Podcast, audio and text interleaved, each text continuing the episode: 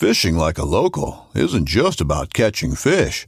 It's about connecting with the environment and the people who call it home. It's about hearing the stories and traditions that have been passed down for generations and sharing unforgettable moments with the people you meet along the way. Fishing like a local is having an experience that stays with you forever. And with Fishing Booker, you can experience it too, no matter where you are. Discover your next adventure on Fishing Booker. This upcoming concert season will be all about the boots, and Tecovas is your stop for the best in Western style. Tecovas has seasonal and limited edition offerings this spring and summer, including men's and women's boots, apparel, hats, bags, and more. All Tecovas boots are made by hand in a time-honored tradition with timeless styles that are always on trend. And Tecovas has first wear comfort with little to no break-in period. It's hard to find this level of comfort paired with this level of style. Stop by your local Tecovas store, have a complimentary drink or two, that's WCB style, and shop new styles. The smell of fresh leather and friendly staff are at your service. Many stores even have leather custom branding to make your boots truly personalized, and with regular live music and events, there's no in-store experience like it. If you can't make it into a store, just visit tecovas.com. That's Tecovas.com. They offer free shipping on all boots, as well as free returns and exchanges, and ship right to your door. Go to tecovas.com and find your new favorite pair of boots today. That's her, right there. White belly up. This is the game. It's cat and mouse. Smoked a turkey. Yes. He is down. He is freaking down. Said he shot an absolute giant. Fall Obsession, baby. Welcome back, everybody, to another Fall Obsession podcast episode. I am your host for this week, Sam Thrash. And today we continue to build upon our diversity of this podcast, bringing more people on, talking about a bunch of stuff. Joining us for the very first time on our podcast is someone I hope will be on many more episodes, our marketing manager here at Fall Obsession, Mr. Drew Tordick. Drew, welcome to the podcast, man. Hey, good morning. How are you? I'm doing good, man. I'm glad we could finally get you on here. Yeah, this is awesome. Yeah, we've had, so for those of you who don't know, there are four of us. In addition to our many pro and field staffers, there are four of us here at Fall Obsession that kind of function in an administrative role. Drew is the only one of the four that has not yet made it onto the podcast, so I'm very glad we were able to get you on here. Part of it, too, is that he lives up in Minnesota, so that's a little ways away from Texas. But yeah, it makes doing these in-person podcasts a little bit difficult. Yeah, just a little bit, you know, little bit of a gap there. So, guys, before we get into our topic today, I do want to mention that our podcast is sponsored by Elite Archery. We are very grateful to our friends over at Elite for everything that they have done for us. This is our second year now that we're going to be running Elite Bows. I'm loving my new 2020 cure that I got set up. And, Drew, you also have a new cure in your hand as well. Yeah, it's my second compound bow. I used to shoot a lot of crossbow. I had a lot of shoulder injuries and back injuries when I was younger, and I've really loved the adjustability on this cure. It's been really sweet to be able to tune the weight up, make all the adjustments that I need to, and even adjust my draw length as my shooting progresses. Absolutely. Yeah, the cure is an absolutely awesome bow. I'm loving it. Drew's loving it. We got a new series also on our pages and our website, guys, called Cure Your Obsession, where Drew and one of our other administrators, Nick Latham, are coming into this with little to no bow hunting experience. We're putting a cure in their hand, and we're basically breaking down and teaching everything archery, turning them into hopefully successful bow hunters this fall. And I know that there's some cool challenges and stuff in that series as well. So you guys should also go check that out because it's a pretty fun little series that we're running right now. You guys can also go to EliteArchery.com and check them out on there. They have all the accessories, including their bows, on EliteArchery.com. They have a bow builder, so you guys can customize your bow, build it how you want with colors, camo, all that kind of stuff. And, of course, I'm also going to recommend that you guys go to your local dealer and check them out there. We use Cinnamon Creek here in North Texas, but obviously not everybody's close to Cinnamon Creek, so just whatever Elite Archery dealer that you can find, go check them out. We had Larry McCoy from Respect the Game TV on our podcast a few episodes ago, and he said in that episode that all they want to be is part of the conversation. So if you're out there shooting an Elite bow and comparing to other brands and it's part of your thought process, you're considering as your bow, he considers that a win for them because he's pretty confident that you're going to choose that new cure over anything else in the industry. It is truly an awesome bow. So go check out Elite Archery and see what they have to offer. So Drew, like I said as we started, I love the diversity that we're building with this podcast, bringing more people on and to talk about more things. I know we kind of started with those of us down here in Texas, but we're getting more and more people on here that are from other areas, have other types of hunting and outdoor experience. And I know for you, something that you've been doing a lot of in years past has been elk hunting. Is that correct? Yeah, I've gone to a couple of different locations now out in Montana. Really enjoy going into the backcountry. We go pretty far in from the truck, and it's a pretty awesome location out there. Some great scenery, but even more importantly, there's a lot of wildlife out there, and sometimes finding the elk can be a little bit hard, but some of the other things you see along the way I wouldn't trade that in for anything else. Oh, absolutely not. I know I got a little taste of it past couple years up there with you, but we were nowhere near the mountains or anything like that. So kind of like we did last week when we talked to Rob and Nathan up in Canada about bear hunting, I'm looking at this as a complete novice, and I'm going to learn from you with our listeners here today. So yeah, absolutely. So give me an idea, because you do a lot of packing in and a lot of do it yourself out there. Give me an idea on what all goes into preparing for an excursion like this. Yeah, and I think maybe we should back it up just a little bit. So I got elk hunting. I actually started going with an outfitter. That was how I learned where to go, how I learned sort of what was involved, and how I got into it myself.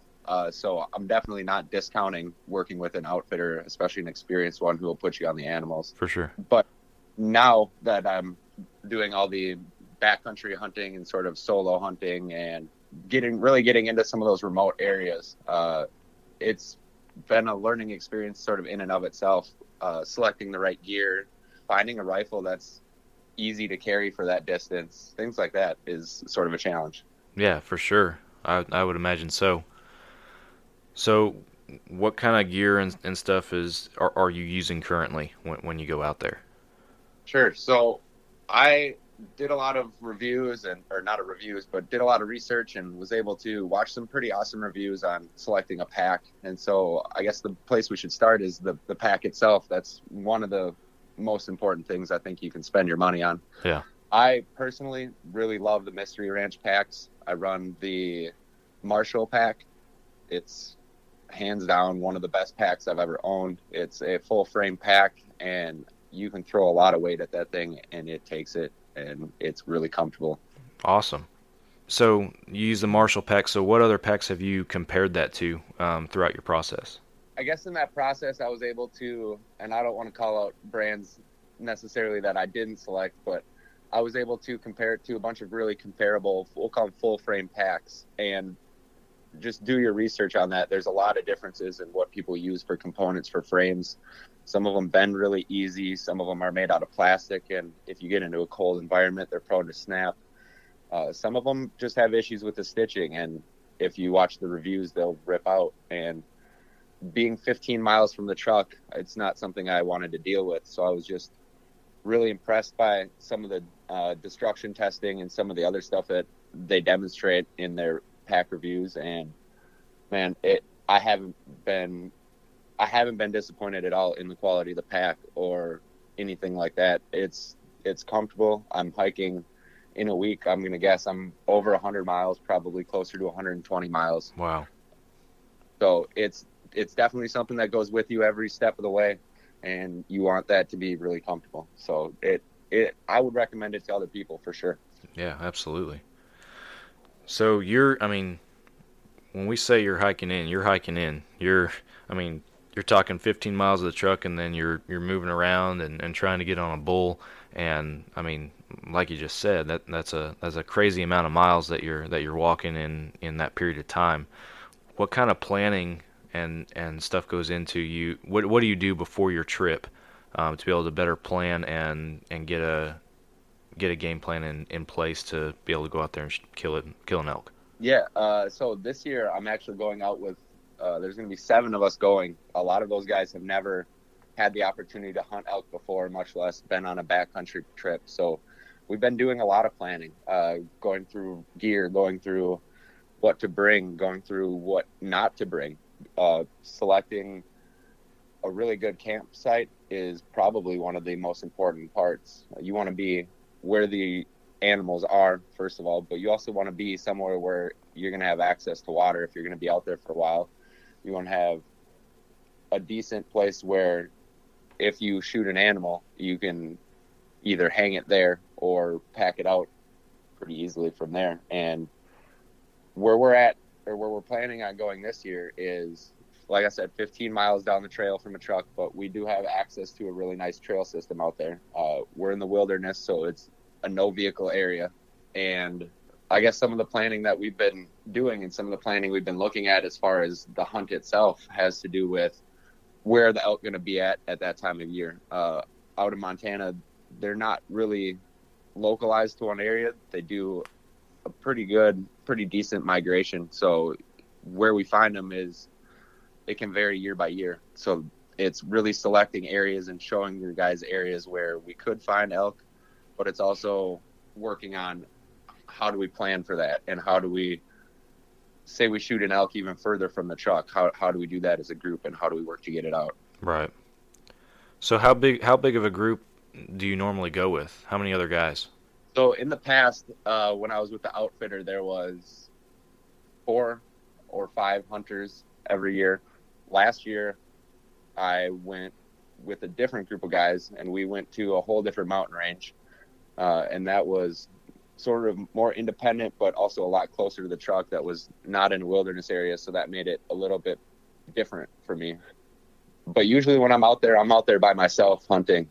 Don't really see anybody from sun up to sundown, and really just get out there and immerse myself in nature and try and find the elk. Heck yeah, man. That's awesome. So in years past, what kind of success and what kind of experiences have you had out there? So I've had kind of a varying degree of success, and we can talk about reasons why on that, which is kind of an interesting story. But yeah, my first year out, I saw elk. My second year out, I saw elk, and actually had the chance to harvest a really nice fully mature 6x6, which was an awesome experience. It's something I will never forget. That thing was, I mean, we happened to know where they were hanging out in the morning, and it was in a meadow real close to camp, and we got right up on them. I shot it at 35 yards. Oh my word. Yeah, we were right up in them. So that was awesome. But yeah, one of the other things, I guess success, not success, has varied on, like, shooting has been a really important thing that I've really put a lot of time into since then. My first year out, I got into camp a little bit later. I had promised my buddy that I'd be the best man in his wedding, and he happened to select opening day for his wedding. Oh, man. So I fulfilled that obligation, but then as soon as that wedding was over, I hopped in the truck and drove out to Montana and made it out there as quick as I can. And by the time I had made it to Montana, I think it was everyone else in camp had already shot their elk for the year. So there was elk around, and by that point, they'd kind of been scattered by everybody shooting at them, and spent the next 4 or 5 days really searching for an elk. But we were at that time, I was riding on horses with the outfitter, and my one opportunity at that, we had, I think it was close to 20 miles we rode that day. Wow. Did a big loop. And we were less than a quarter mile from camp when we saw an elk, and it was, I want to say 400 yards, but it was probably just a little bit further than that.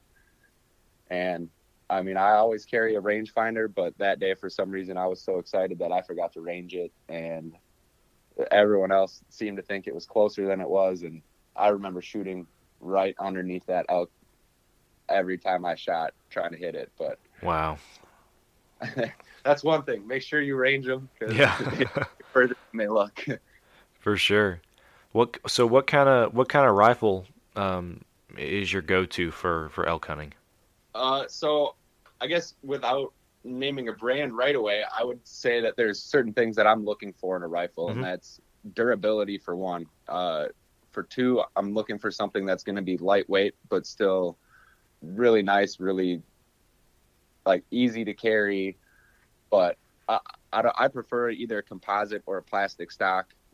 Just the amount of deadfall that we're climbing over out there and the number of trees that you're walking through, even those plastic and composite stocks just come back pretty beat up from that kind of stuff. I got you.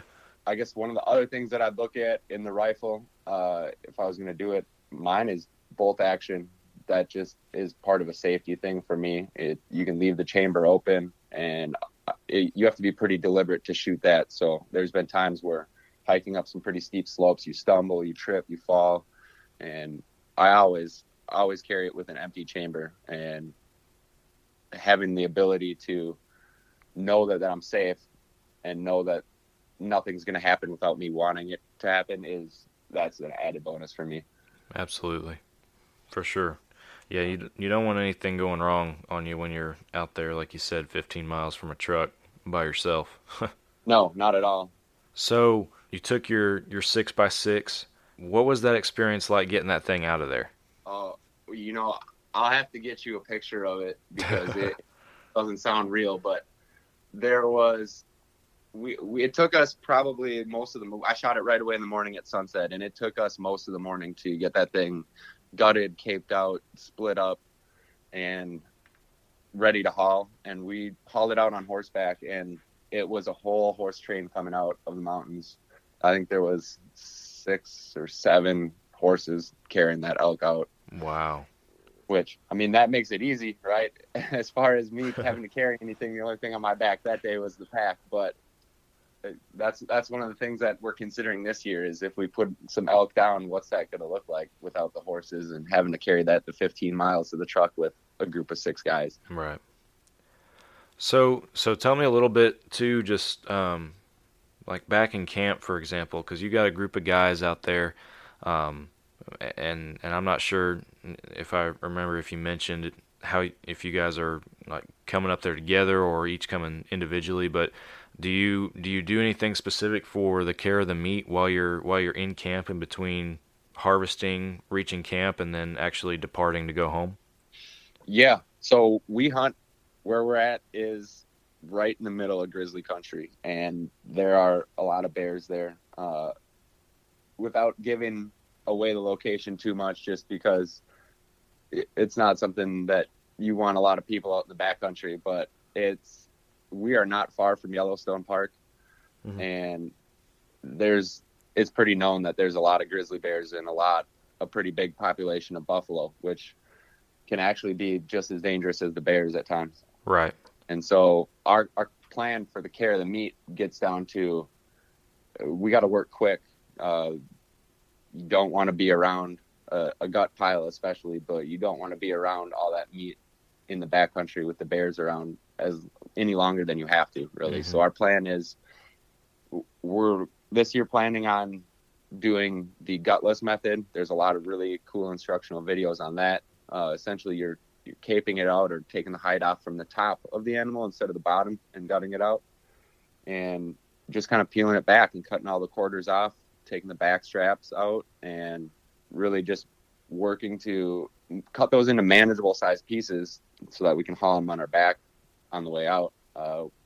One of the things that you want to make sure that you're doing is we've all got game bags that we carry, and you want some really nice breathable ones. There's different options out there for those, and you really got to make sure you get that meat cool. So whether it's setting it on some logs in the shade for an hour or two and letting it cool before you stick it in your pack, to hanging it in a tree, we found that in the past some of the coolest areas out there as far as temperature wise to hang the meat is right alongside the creeks. So you get right in a shady creek bottom and hang it right there. Yeah. And that really helps the meat cool down. Even on days where you think it may be a little bit warm, it's not a big deal. I got you. So the gutless method that you're talking about, and obviously this is going off of what I know, is that similar to the method that some of us were using last December at our San Angelo staff hunt on the white-tailed deer down there? So that is a different version of the gutless method, but okay. There's not really a good way out in the mountains like that to hang the elk up. and get to them. So what we're doing is, if you can imagine that animal laying on its stomach with its legs underneath it, you're going to follow that spine basically from the back of the head all the way down to the tail. And then from there, you're going to peel off one side of the hide, and it's going to give you the opportunity to cut out the backstrap on that side and also remove your quarters. And so we're taking the front quarter as one, taking that shoulder blade off. Then we're taking off that rear leg right at the hip bone. And so you're really just kind of getting into that ball and socket and splitting that rear quarter out. It takes a little bit of research on anatomy, but after the first couple times you do it, it's pretty easy. With an elk being as big as it is, it's definitely nice to have an extra set of hands or even two to really help move that around and get that done. For sure. But once you get that side done, trim out the rib meat and trim out any extra sort of trim meat that goes in a separate bag. Then what you do is basically roll the animal over onto the other side and repeat the process. And what you're left with is like a spine and a rib cage, and then the guts are all internalized. I got you. And I guess the trickiest part of that is getting those tenderloins out. But there's some pretty good instructional videos out there, and it's a little bit difficult, but if you just follow that spine right underneath, you're able to, without disturbing the guts at all, get those backstrap or the tenderloins out just fine. I got you. Awesome. So I don't want you to put yourself in a bad spot, you know, being in bear country and everything up there. But if you were one of the other guys up there this year, get a good one. You need to do an instructional video for our followers on how to do that. That'd be pretty awesome. Oh, yeah, that was already something we've talked about, especially, I mean, the guys that I'm going with have never done it before, so we're really going to be able to walk through it with some beginners, and the guys who haven't done it before are going to be able to ask those questions that our viewers are going to be asking while they're watching the video, so hopefully we'll be able to answer those in real time while we're doing it. Awesome.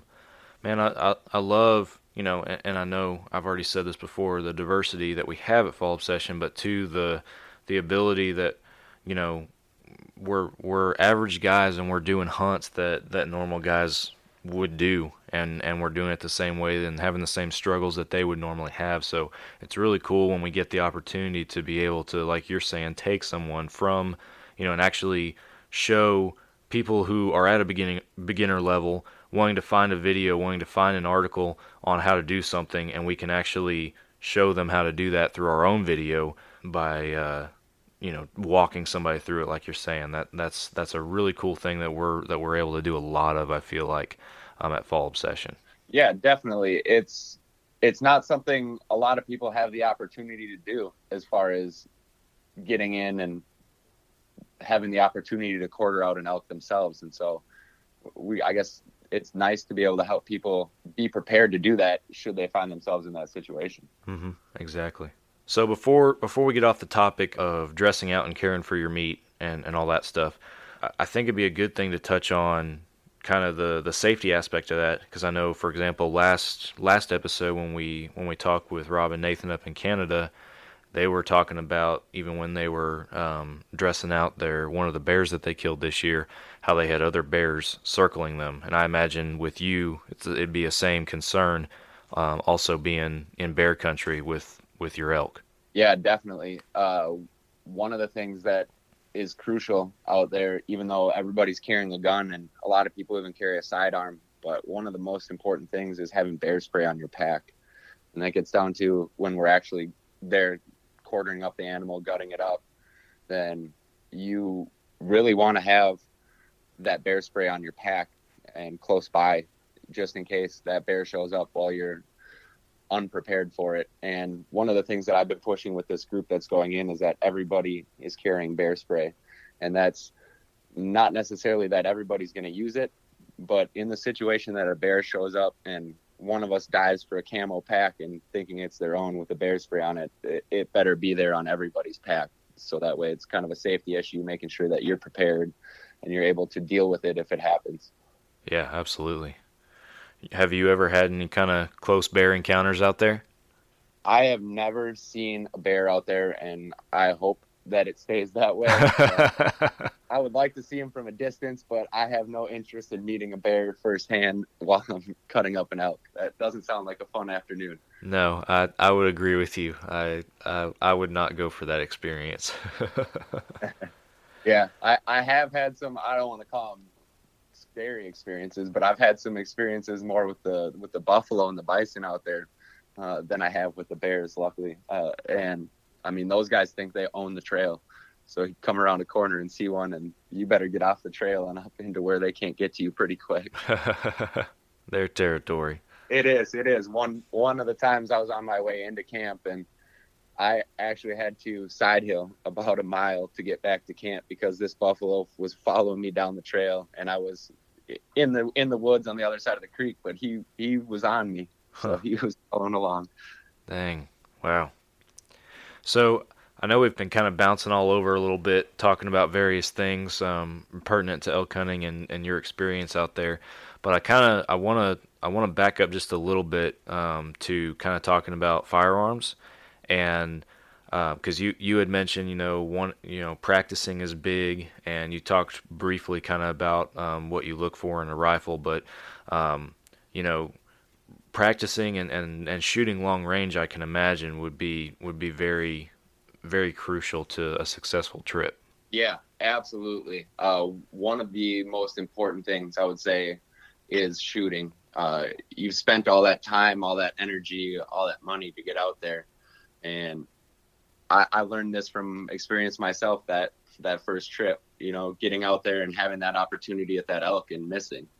And I sort of beat myself up over it. And since then, I've really dedicated a lot of time and I've learned some things about what I need to do to prepare. I spent a lot of time doing research on a really nice lightweight gun. So I actually am running the Browning Long Range Pro, and that thing is sweet. It's a carbon fiber stock, so it doesn't flex. It's also one of the lightest weight 7mm guns on the market that you can get. And I know they make other calibers, and I just personally really like that 7mm. It shoots a long way, it holds pretty true, and it's a really nice size bullet that puts a pretty big hole in an elk, so it helps knock them down. Yeah, absolutely. I personally shoot copper solids, so I'm shooting the Barnes ammunition just because I don't like dealing with the fragmented lead in the meat. That's something that I really try and avoid, so I shoot copper solids pretty much at every big game animal that I shoot, and I really like the performance of them. They hold together. They kill animals pretty well. Absolutely. Yeah. Good call there for sure. Yeah. And then as far as sighting in the rifle and getting prepared for the season, I personally zero my rifle out to 200 yards as opposed to the 100-yard zero. And that just allows me that extra range to not have to adjust for those longer shots as much. Mm-hmm. It also really gives me that added distance between, I don't know, I'm going to call it right next to you and probably 250 to 300 yards out. You're not looking at very much bullet drop, especially with that 7mm.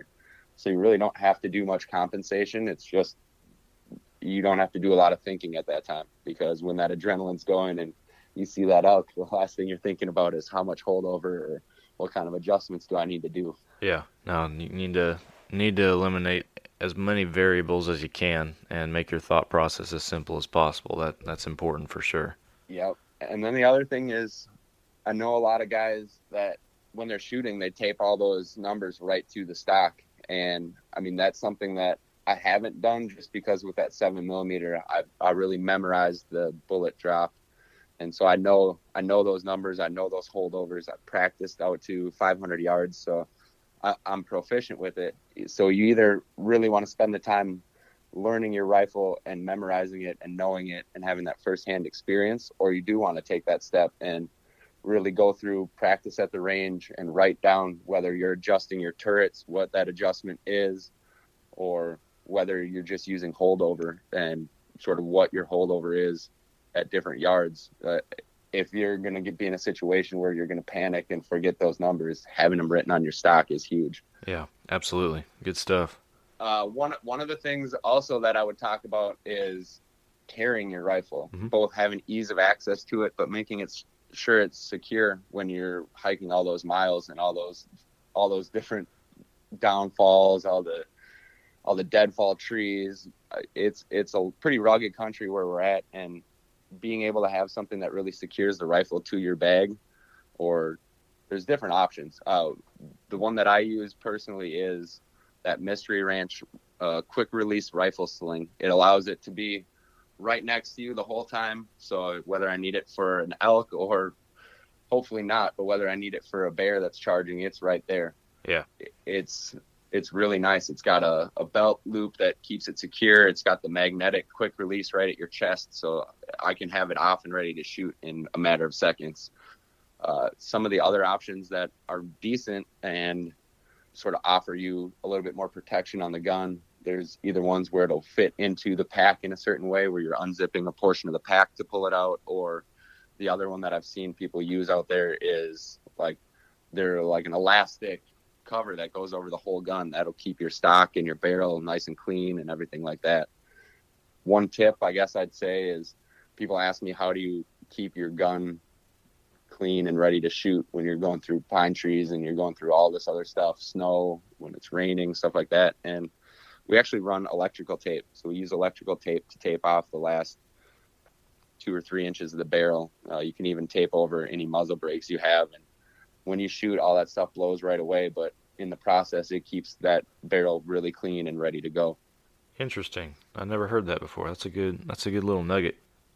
So I know we're starting to wind down a little bit on our time, but before we have to, one thing that I think would be good to touch on too is talking a little bit more about actual tactic, strategy, and how you find your elk, how exactly you choose that spot that you're going to go to. Yeah. So one of the most important things is feed, right? Those cows are focused on food. So we look for pretty wide open meadows, actually. We're looking for water. We're looking for some really green spaces. And you can find that pretty easily using satellite imagery. It won't always help you to figure out how big of a hike you got to get there, but with the new Google Maps feature with the 3D terrain, that really does help. One of the things we're looking for is north-facing slopes a lot of the times, because if it's going to be warm, we're out there in early September, and if it's going to be warm, then it's really important to find some cool areas with some dense cover that they can get to during the day to stay cool, but you need that to be right next to where they're feeding. So being able to locate areas with the cover for them to be during the day to stay cool and the feed for them to come out to either in the morning or the afternoon is really crucial. From where we're at, we found a spot that it's sort of in a valley, and you can glass up to a lot of different peaks and a lot of different meadows and a lot of openings in the woods. And we spend a lot of time at camp glassing. So having that really quality spotting scope or really nice binoculars really helps you in that process. There's times where that's the only way that we're seeing elk is from camp, and spending time glassing and watching what they're doing, and then being able to figure out, based on what the wind's going to do, how do you make that play and how do you get up to where the elk are going to be without either the thermals switching on you or the prevailing winds blowing your scent into where the elk are. Yeah, for sure. And so I guess one of the things that we're looking for is how do you get from camp to where these elk are in the morning? And is that something that you're going to be able to do, or are the thermals going to mess you up? And there's times where we've seen elk and have had to sort of take a long way around to get to where they're at. And there's also times where I've tried the more direct approach and gotten to a point where I can't go any further because either the wind is going to be wrong for it or we ran out of cover. I got you. That's good stuff, man. So I know we're getting close to our time for today, but the last thing that I did want to ask was, I mean, you've talked about the bull that you've killed and the kind of some of these experiences that you've had and how you plan. Do you mainly only hunt bulls, or do you hunt cows as well, or is that a specific tag that you need? How does that work up there in Montana? So it really depends on what zone you're in. Where we're at, in the backcountry, it is an any elk area, and I personally go by the adage of don't pass up something on the first day that you would shoot on the last day. Yep. And so given the opportunity, I'm going to shoot a cow.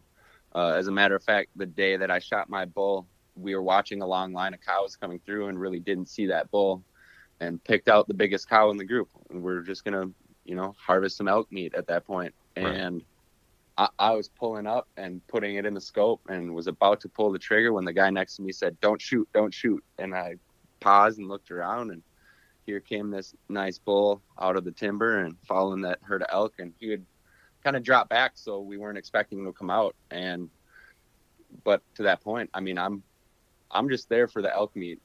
I like wild game. I live off of primarily wild game. So for me, it was about the meat. And having that nice 6x6 walkout was just an added bonus. That's awesome, man. That's awesome. Well, man, I know, like I said, we're about out of time, but this is your first time on our Fall Obsession podcast, and any time that somebody is a guest or the first time that they've come on here, we got some rapid fire questions that we like to ask everybody. So the first one for you would be, what is your favorite, most memorable hunting memory up to this point? Oh man, there's been so many great ones, whether it was that elk hunt, whether it was going down to Texas for that staff hunt. That was an amazing experience. Or I think probably what I'm gonna have to go with though is opening weekend of deer season up at my family ranch or family farm here in Minnesota with all my uncles and everybody getting together. Just an amazing family experience, and it's more about the bond of the family and getting together than it is about killing deer, but we also kill some pretty nice deer up there. Heck yeah, that's awesome, man. Question two, what is a bucket list hunt that you have not gotten to do yet? Oh, hands down, I'm going to say moose. That sounds like one of the most fun experiences. Just dealing with that huge animal would be a great time. I see a lot of them in Montana. I put in the tag for the draw every year. That's something that I know I'm going to have to wait a while to build the preference points to get, but that is real high on my bucket list. Absolutely. Yeah, I think that's probably on, at some point, that's somewhere on all of our bucket list. Yeah. All right, last question. We've talked about elk hunting and your backwoods experience, the do-it-yourself aspect of it. If you had to give one big piece of advice to somebody who is considering elk hunting or considering going off and doing it by themselves, if you had to give one big piece of advice, what would it be?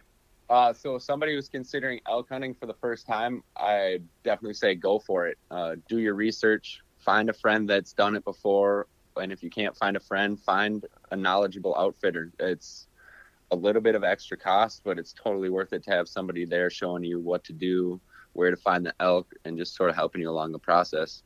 For somebody who's thinking about going solo for the first time, one of the things I'd really recommend is put some thought into what you do and don't need to carry. I know personally I way overpacked the first 2 years, and since then and having that experience, I've been able to really dial back what I have to carry with me. There's some really great videos, some what's in my pack videos out there to help with that process, but that and preparing for it, you know, you're only going to get as far as your own two legs are going to carry you. So getting out there and hiking and running and doing the prep work to get your body in shape so that you're not letting yourself down on that hunt. Absolutely. All very good points for many things, I believe. Well, man, it's been awesome talking with you. I know we could talk about this stuff for a lot longer, but unfortunately for today, we are at our time limit, so we're gonna have to wrap it up. Guys, I really appreciate you guys tuning in to another episode of Fall Obsession Podcast. If you guys have not already, please go to our website, fallobsession.com. That is the hub. You can find all of our online content there. And also go to social media. Check out our pages on Facebook, Instagram, Twitter. Subscribe to our YouTube channel. We got a lot of awesome videos, even during the summer months and in the off season, that we're coming out with, including the Cure Your Obsession series with Drew and Nick Latham that we mentioned at the beginning of this episode. Be sure that you go check all that out. And while you're on fallobsession.com, also pick you up a t-shirt and a hat. We got some cool designs on there for you. And on a page on our website, fallobsession.com/podcast, there is a form that you guys can check out, where you can either suggest a topic or ask questions, and we will do our best to address them or cover that topic in a future episode. We're always looking for new ideas for content to bring you guys. We bring out a new episode of this podcast every week, so be sure that you follow us and subscribe on your favorite podcast app, and that way you get notifications every time we launch a new episode. Drew, I really appreciate you joining me, man. Thanks for coming on for the very first time. Yeah, absolutely. And, I'm with you.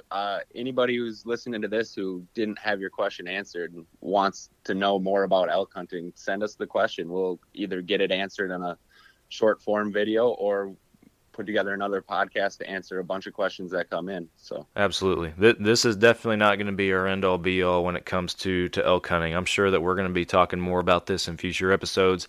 I know you're going to be back on this podcast a lot more in the near future, Drew. So,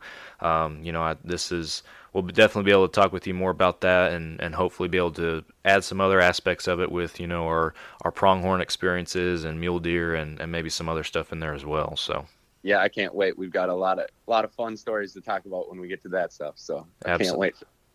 Absolutely, man. All right, guys. Well, we appreciate you guys listening again. Thanks for tuning in, Drew. Thank you. And we will see you guys next week on another episode of Fall Obsession Podcast. Catch you later.